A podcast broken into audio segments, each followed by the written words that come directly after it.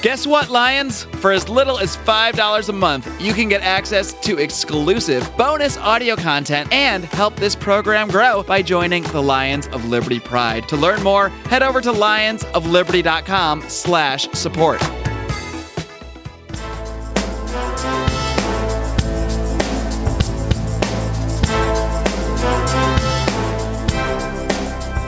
Welcome to Felony Friday, a presentation of the Lions of Liberty podcast. Here is your host, John Odermatt. Felons, friends, and freedom lovers, it is great to have you back here with me for another edition of Felony Friday here on the Lions of Liberty podcast.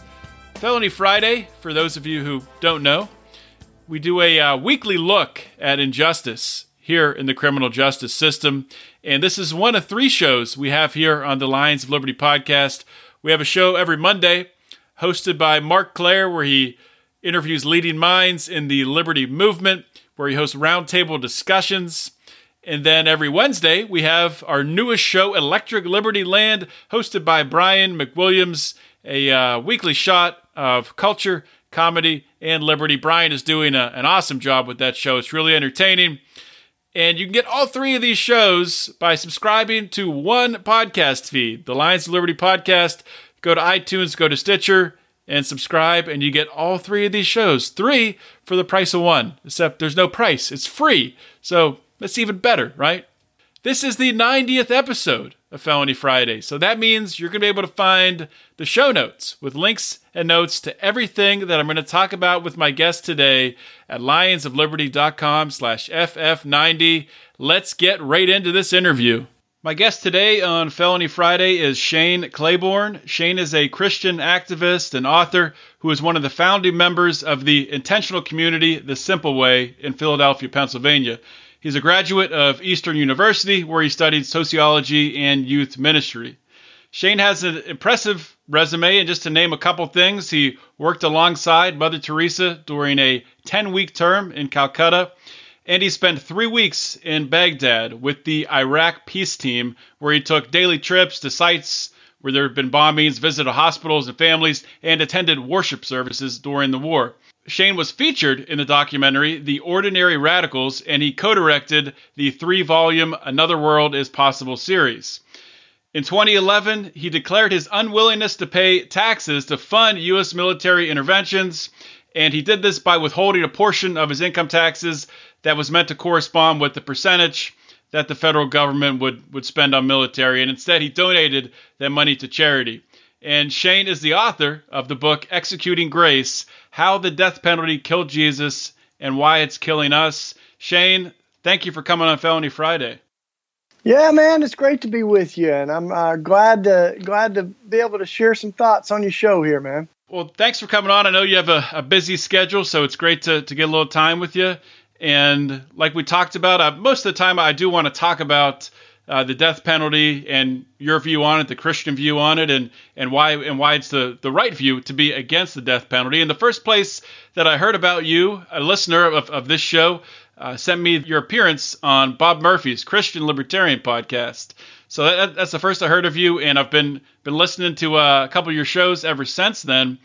And I know you don't identify as a libertarian, but the more I've gotten to know about your background, I think we do align in, in a couple areas, most notably with the, the anti-war stance and also uh, you know being against funding the war, which I think a lot of libertarians would agree with that. And I'd like to talk about that um, later on in the show if we have time. But like I said, let's start out with, uh, if we can, by focusing talking about the death penalty. So, absolutely. Hey, there's worse things I've been called than a libertarian. Let me tell you. No. hey, hey, hey. That might, that might not go over well with the audience here. I'm, I'm just no. but but uh, I think I mean a good place to start. Let's start with the death penalty and. I'm, I'm curious myself because I don't know if I've heard you really talk about this. How did your view of the death penalty evolve? Was there some sort of specific moment or a case that that moved you to really take another look at this? Oh, absolutely. I, and I should start by saying I, I spent a lot of my life uh, in favor of the death penalty, not only in favor of it, but convinced that uh, it was uh, ordained by God and had its roots in Scripture. Um, and there are a lot of things that that uh, um, um, shifted in me, but I, I'll say it began by hearing the stories of people who were directly affected by the death penalty. Um, and now many of them are my friends. I, I, had the honor of sharing many of their stories in Executing Grace, but I uh, have gotten to know many people who were wrongfully convicted um, and put on death row for crimes they had nothing to do with. Friends like my my friend Derrick Jamison, who spent 20 years on death row, had six execution dates, saw dozens of his friends executed. Um, before uh, finally uh, forcing the prosecution to release all the evidence, and 34 pieces of evidence proved his innocence, and he was released. Um, and and so it's stories, you know, like those of the of those who were um, innocent and and wrongfully convicted that uh, raised a question for me of how much we trust our government. you know, with the irreversible power of life and death, um, uh, imperfect institutions that you can't undo. Uh, you know, you can't bring someone back from the dead, um, and yet we know for every nine executions that we've gone through with, there's been one exoneration. I mean, that's a terrible record. You know, if, if one of every 10 planes that took off crashed, we'd be like, whoa, let's stop flying, ground the planes, you know? So I think there's that issue. Um, but there's there's also the connection um, uh, of, of, between. It's impossible to talk about the death penalty without also talking about uh, our history around race and slavery, um, and um, the, the states that have held on to the death penalty the longest are the same states that held on to slavery the longest. Um, where executions are happening today is exactly where lynchings were happening uh, a uh, hundred years ago, and so there's there's definitely this this kind of descendancy from lynching to the death penalty. And and just to give you one more shot uh, snapshot of that, um, in 1950, African Americans were like 22% of the population of, in the U.S., but they were 75% of all executions were African Americans. And you, you kind of fast forward 70 years or so, and, and uh, African Americans are about 13% of the population, but they still make up almost half of death row, and over a third of all executions are African Americans. And so I think we can see, you know, sometimes we, we're thinking, well, there's just those cases where it's the worst of the worst, you know, and we, we need to hold out the possibility of the death penalty. And yet, the closer you look, you see that we're not killing the worst of the worst. We're, we're killing the poorest of the poor, and often um, uh, people of color. Uh, that that some of the biggest determinants of who actually gets executed uh, is not the atrocity of the crime, but it's um, the resources of the defendant, the race of the victim, uh, and things like geography, where where uh, the the crime was committed. So there, there's you know so many different things as I really uh, leaned into this issue. Um, but there's th- this is the other thing, is that when it comes to the death penalty, it wouldn't stand a chance in America if it weren't for Christians. That Christians uh, have been the moral backbone and the theological justification for the death penalty so while the states in the Confederacy are where the death penalty happens, it's also the Bible Belt is the death belt. Um, and, and that breaks my heart because the more I look at Jesus and the more I look at Scripture, I see that the, the message couldn't be further from that. Uh, and, and the message at the heart of my faith as a Christian is no one is beyond redemption. That Jesus came not uh, for the righteous, but for the sinners, for those who are, you know, and, and, and you look at Scripture and one of the first murderers was none other than Moses. He killed a man in the book of Exodus. And David killed Uriah to cover up the terrible things he did with Bathsheba. Um, Saul of Tarsus, you know, uh, went door to door trying to kill and torture Christians. And so I, I, believe, you know, grace gets the last word, and the Bible would be a lot shorter without it. So, uh, I, but I, but I, I really um, hope more and more Christians will be on the right side of history on this issue. Why do you think it is that so many Christians favor the death penalty? Are, are they basing it on the Bible? Is is there is are they misinterpreting teachings in the Bible? Uh, I, absolutely, I think so. I think we we you know I still have a very high view of Scripture, and I think that's uh, part of the problem is is a certain way of reading Scripture where um, uh, we, we, say, well, the death penalty is in Scripture. But as you look closer at the specifics of the death penalty in the Old Testament, um, it wasn't just capital murder that you had the death penalty for, but there are over 30 death worthy crimes, which included um, different forms of sexual immorality. Uh, it included uh, even things like working on the Sabbath. I mean, I think a lot of folks would be in trouble. I always say everybody but Chick Fil A would be in trouble, you know, because they close on Sunday. But uh, you know, like disrespecting your parents, these were capital crimes. Um, and so I think we've read the scripture in a certain light, and and and there is this precedent uh, in scripture of uh, one way of thinking about justice: uh, an eye for an eye and a tooth for a tooth.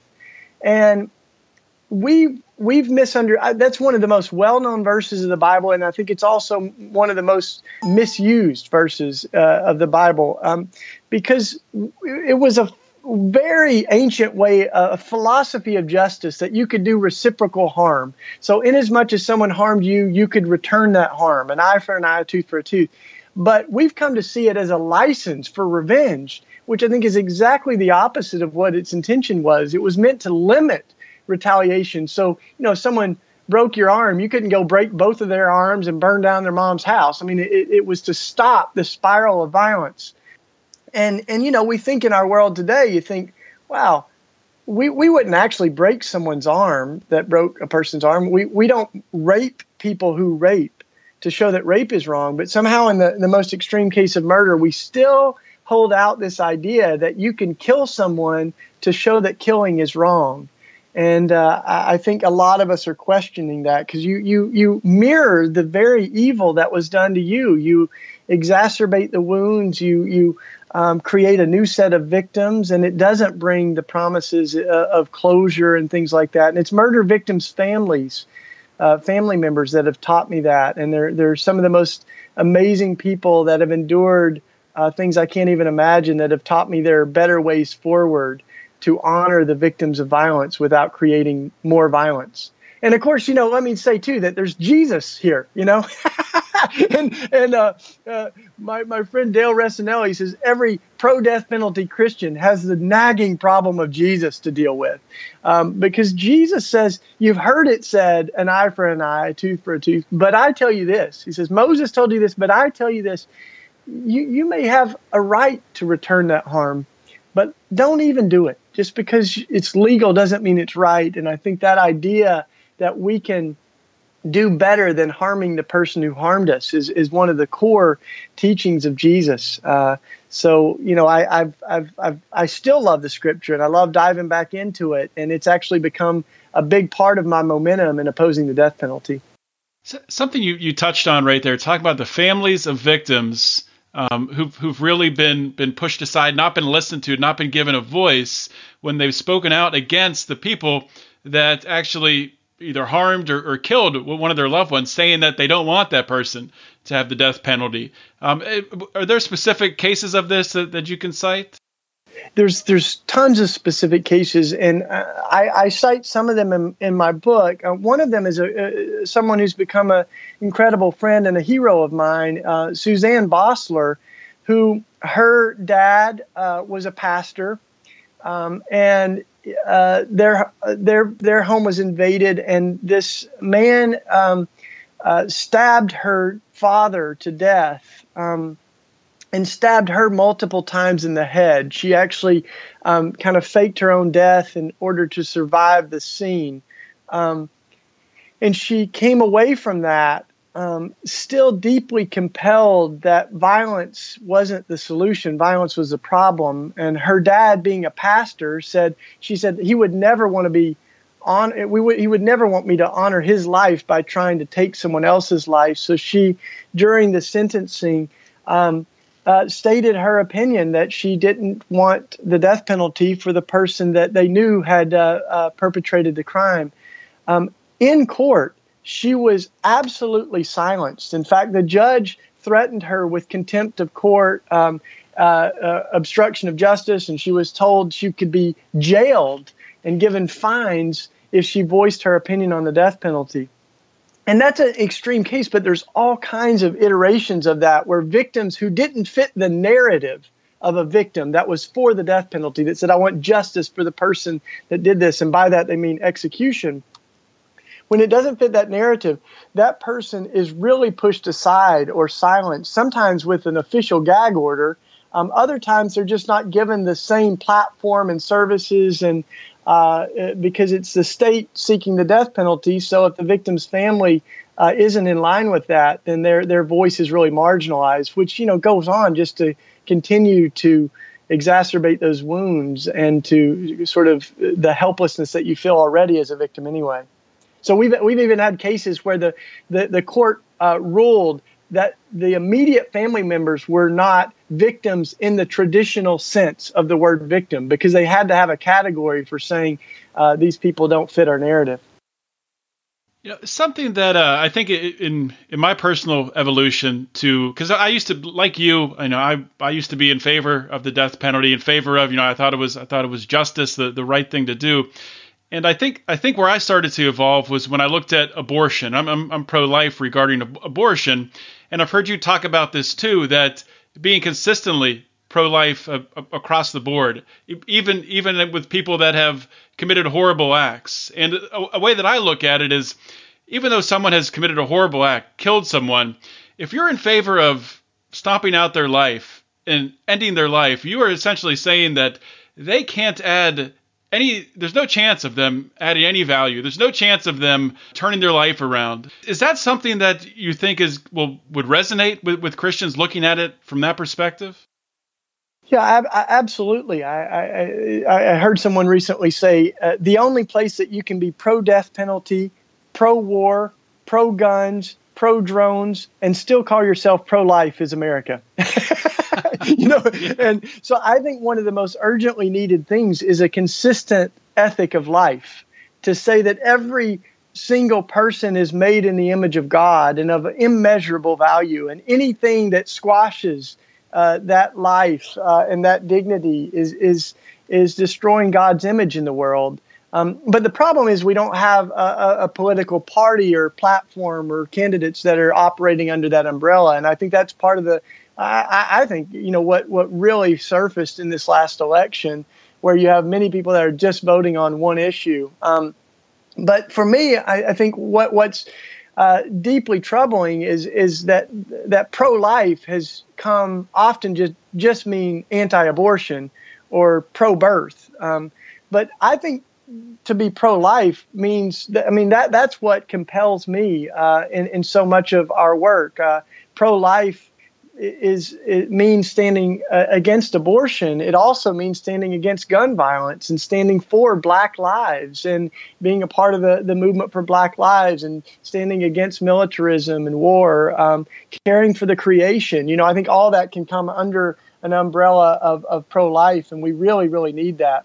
Um, oh, I'm seeing a lot of studies among young uh, people and young Christians in particular, which is, that is their operating framework, is an ethic of life, uh, or as we, we like to say, uh, pro life from womb to tomb, you know, from the cradle to the grave, that we, we really believe in that. You were talking before about being skeptical of state intervention, and as, as libertarians, you know, but my audience is is going to be on board with that. I I think though that a lot of Christians really in my experience, a lot of Christians that I've met and, and, talked with is that they favor state intervention as long as it it uh, influences people in a direction that that they agree with. And it's I mean the problem with that is you find yourself intervening in people's lives, not not really in a in a loving way, in, in a way to, that could actually really help them, but in a in a way th- th- from a, a, third party, from from the state coming in using force, using coercion to uh, to change to change their actions is is this where where does that come from? Where does that where where did I guess where did Christians get off track going to to the state in order to to try to change people for the better? Or or, or did they get off track? I mean, is is that something you think that for the, the the majority of Christians are are in the wrong with that perspective? Well, I don't know the exact date, but I I have a hunch it was around 1600 years ago, you know, and because I think that what did happen was you had this marginalized movement of people who were largely persecuted by the state. You know, Jesus that died at the hands of the state. Uh, uh, uh, uh, uh the Roman Empire is this deep, oppressive, uh, colonizing force in the world, and um, and and that group began to gain credibility and power, and the Christian movement began to embrace some of that power and moved from being the persecuted to the persecutors, um, kind of exchanged the, the cross for the sword.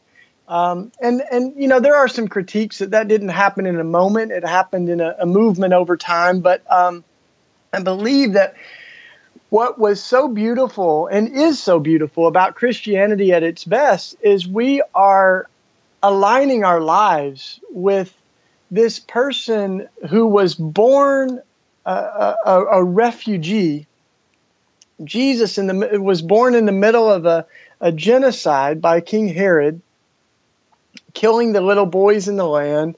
Um, he died executed on the cross, um, which was only a symbol of torture and horror and violence and intimidation and humiliation. And it's that that's the framework for that that's who we worship. You know and so i think we have lost our our way and said you know we we actually want uh, some of that power. And we end up losing uh, sight of i think where our primary allegiance is. And i, I think being a christian is very much about um, having our uh, identity transformed by Christ. And so our values are different. How we think about possessions are different. How we think about um, uh, our enemies or, or violence or conflict is different because we're we hear Jesus saying, "Love your enemies," and I, have come to just uh, find it impossible to love my enemies and simultaneously prepare to kill them. So I, I think it causes us to be peculiar people in the world. Yeah, absolutely. It, it would be nice to see Christians as, as leaders in putting an end to the death penalty and putting an end to the war on drugs and putting an end to a lot of these things that have really uh, torn this pun- torn this country apart and really caused some division in this country, especially along along ra- racial lines with with the war on drugs. So yeah, hopefully that's something that can change. Um, that's that's one of the reasons that, that I do this podcast. But I think so. I mean, I think mass incarceration is is you, you know the the the kind of evolution from slavery to mass incarceration is certainly one of the, the most urgent uh, things in our world. I mean, it's not just mass incarceration, but I think, you know, the Confederate monuments, there's, you know, uh, all kinds of uh, hatred and white supremacy that's out there right now. So we need to be a force, you know, for, for love and for healing. And the beginning of that healing, I think, is being honest about our history and what we've done to African Americans and Native people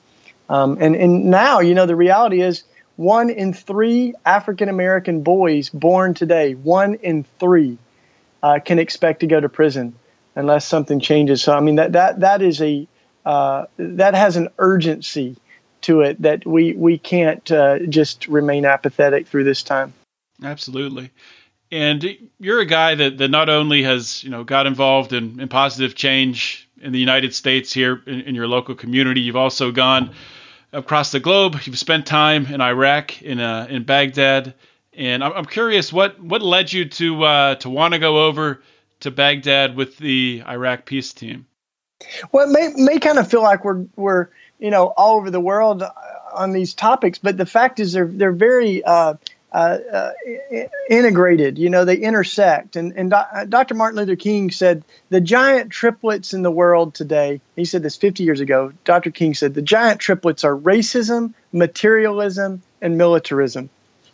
And I think, my gosh, like part of what led me to Iraq, um, I mean, originally was uh, hearing about families that uh, had lost their loved ones in 9 11. And um, one of the things that this group, September 11th Families for Peaceful Tomorrows, did was they they got together as a support group to grieve uh, uh, 9 11. But then, as they saw the response of the war in Iraq, um, their prayer became, um, Our grief is not a cry for war.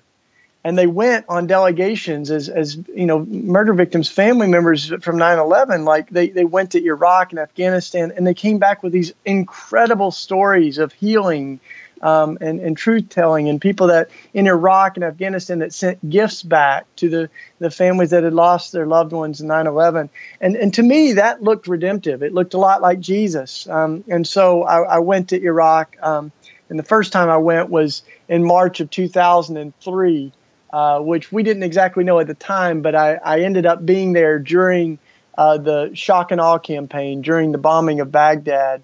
Um, and uh, I was there with an amazing group of people that included doctors and nurses and veterans and pastors, grandmothers and students. And uh, we volunteered in hospitals. We met with Iraqi families. Um, and we, we basically said, uh, uh, no matter what our government does to your country, we want to continue to stand against all violence and to be here with you. And so we, we saw some really horrific things, but I, I also um, experienced some of my, my deepest, most transformative uh, uh, encounters with, with grace and, and humility and hope.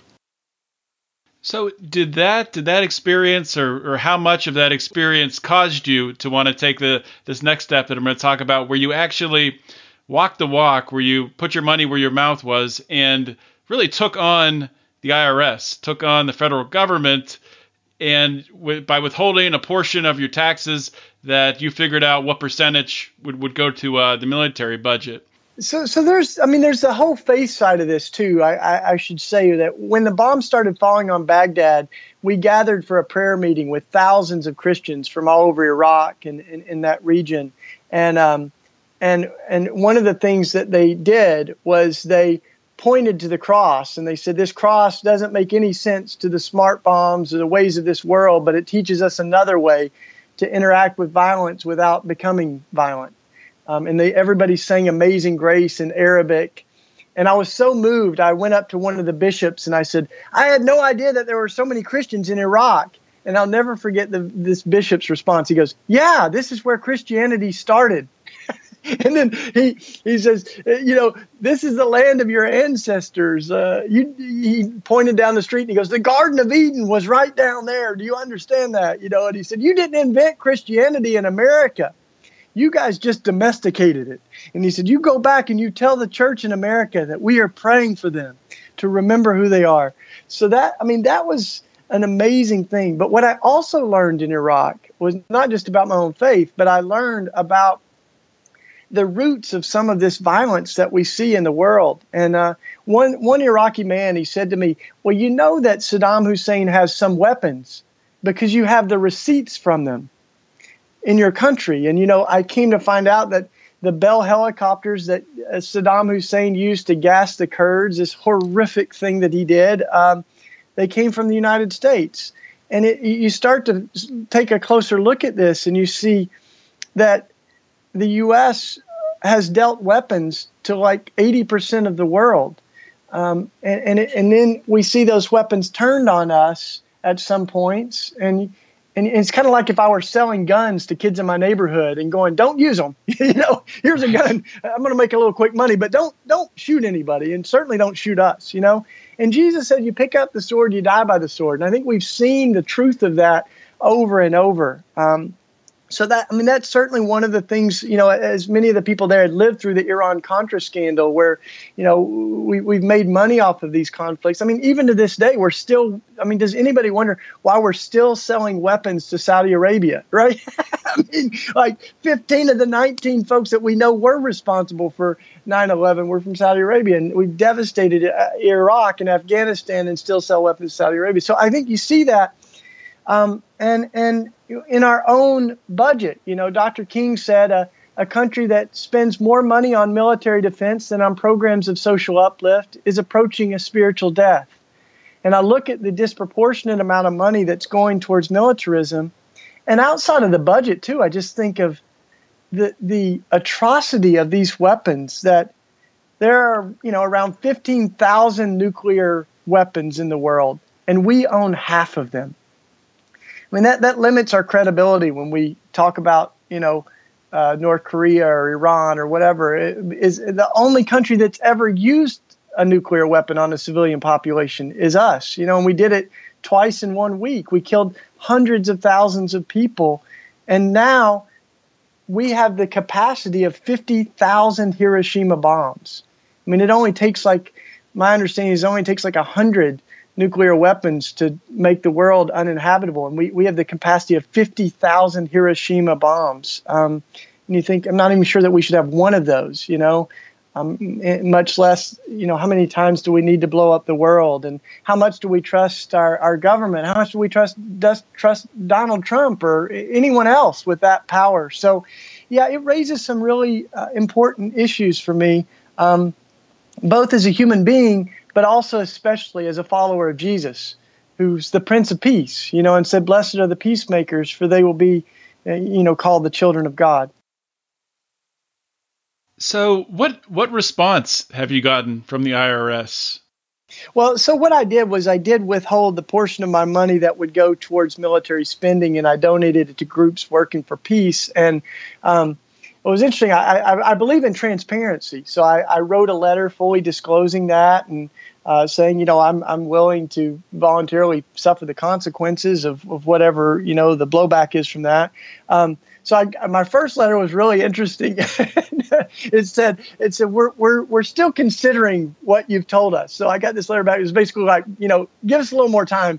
And then I got, and my next letter was, we've done a thorough review of this and we found that we owe you money. and I was like, well, that's the irony. I mean, now my dilemma became like, am I going to cash a check from the IRS, you know, or from the government? But, uh, um, I, I, guess they said that I made so li- such little income, I qualified for uh, you know uh, some kind of uh, refund rebate. I don't know, but um, um, but the point being, you know, I you know some of my my Christian brothers and sisters will say, well, you know, the Scripture says, "Give to Caesar what Caesar's," but what happens in that encounter in the gospels is incredible. It's one it's a beautiful stunning story where the tax collectors come to jesus and they say you know uh, where are your taxes and he tells him to go get a fish and it'll have the money in its mouth.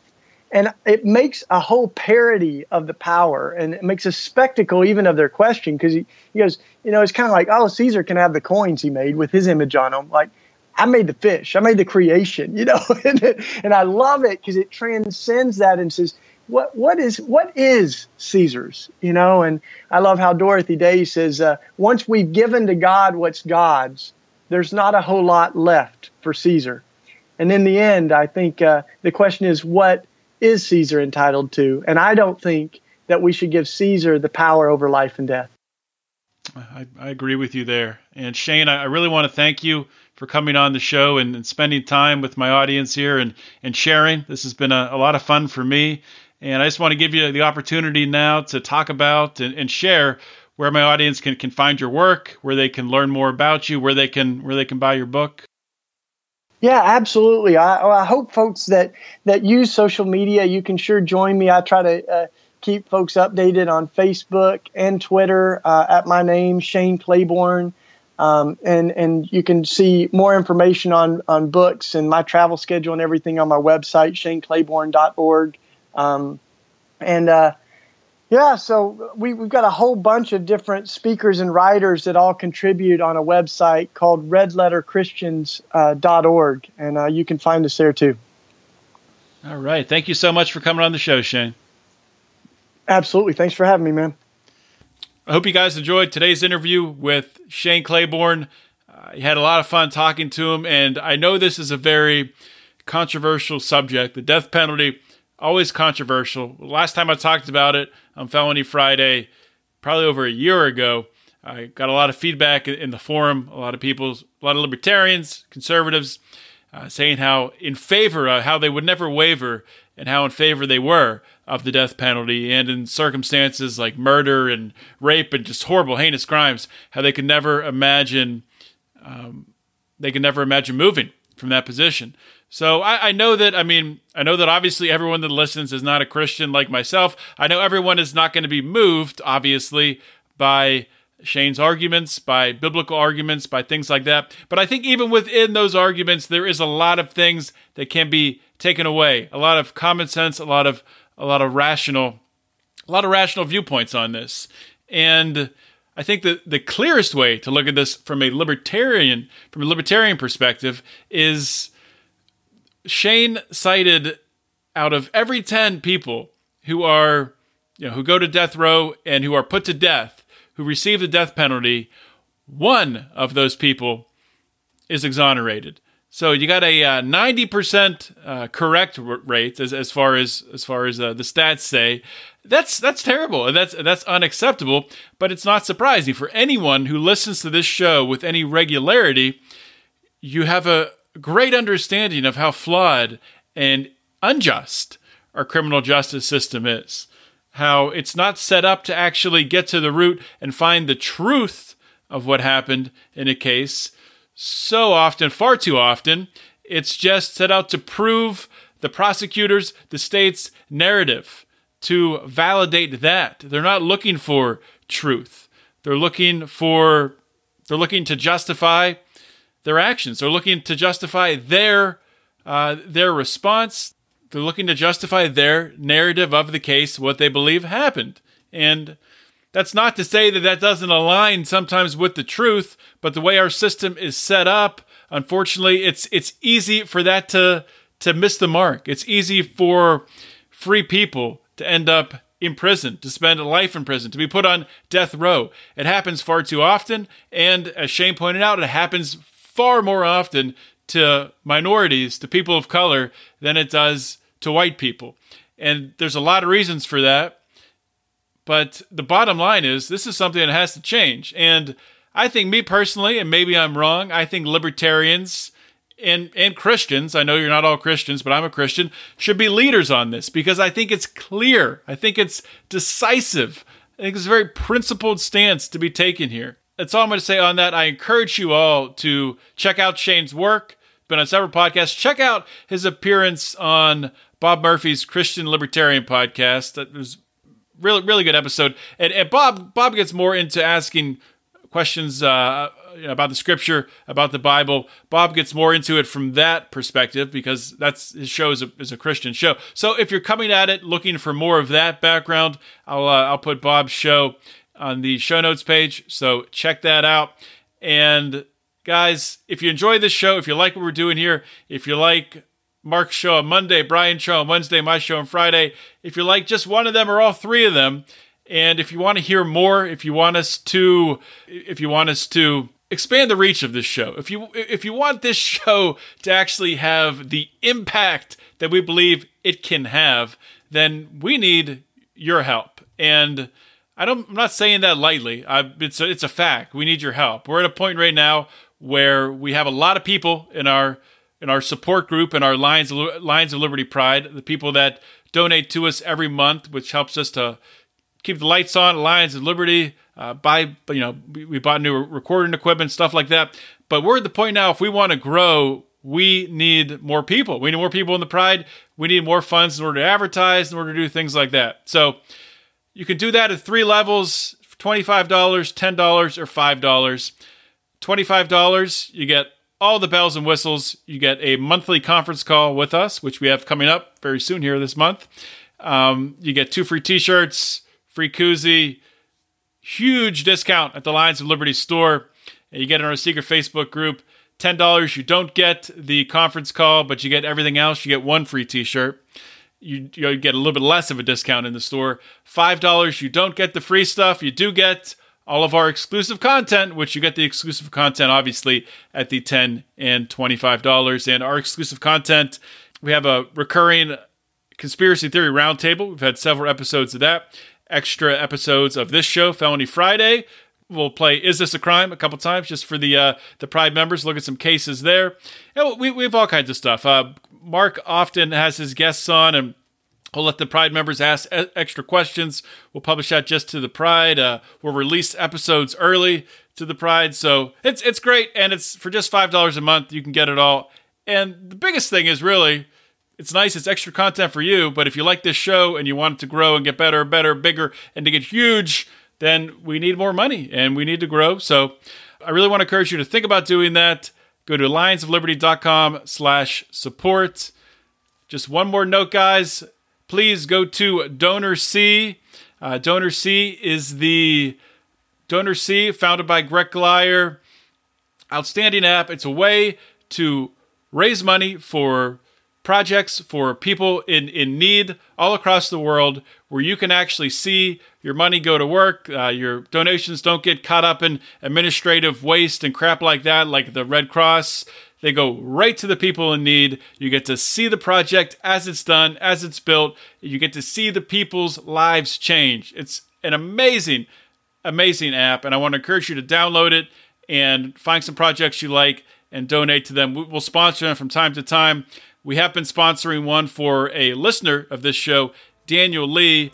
Maybe that'll be funded by the time this airs. If it's not, then definitely donate to Daniel Lee's project. He, uh, him, and his family members had some pretty, pretty, uh, pretty bad damage from that flooding in Houston several weeks ago. So check that out. And that's all I got, guys. I really want to thank you for listening to today's show. This is John Odermatt signing off. Always remember to keep your head up and the fires of liberty burning.